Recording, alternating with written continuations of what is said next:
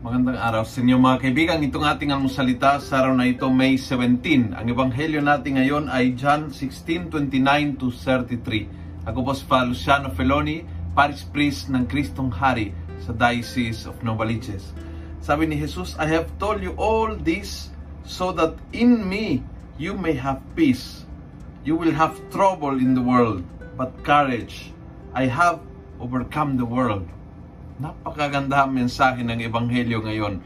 Makakaroon kayo ng maraming gulo, maraming problema, but remember, talo na mga problema, talo na mundo, talo na anumang pwedeng dumating lawan sa iyo dahil I have overcome the world already.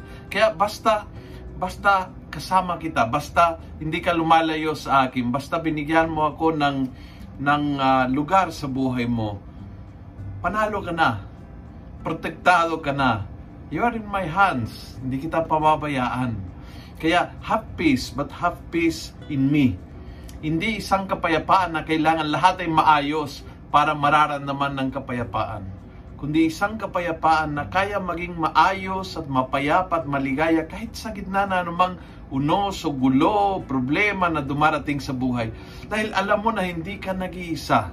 At alam mo na yung kasama mo ang may kapangyarihan talaga sa mundo. May, may hawag ng kapangyarihan na maging maayos ang lahat. Have courage. Kaya sabi niya, uh, have peace. Make the decision to have peace by making the decision of remaining with Jesus all the days of your life.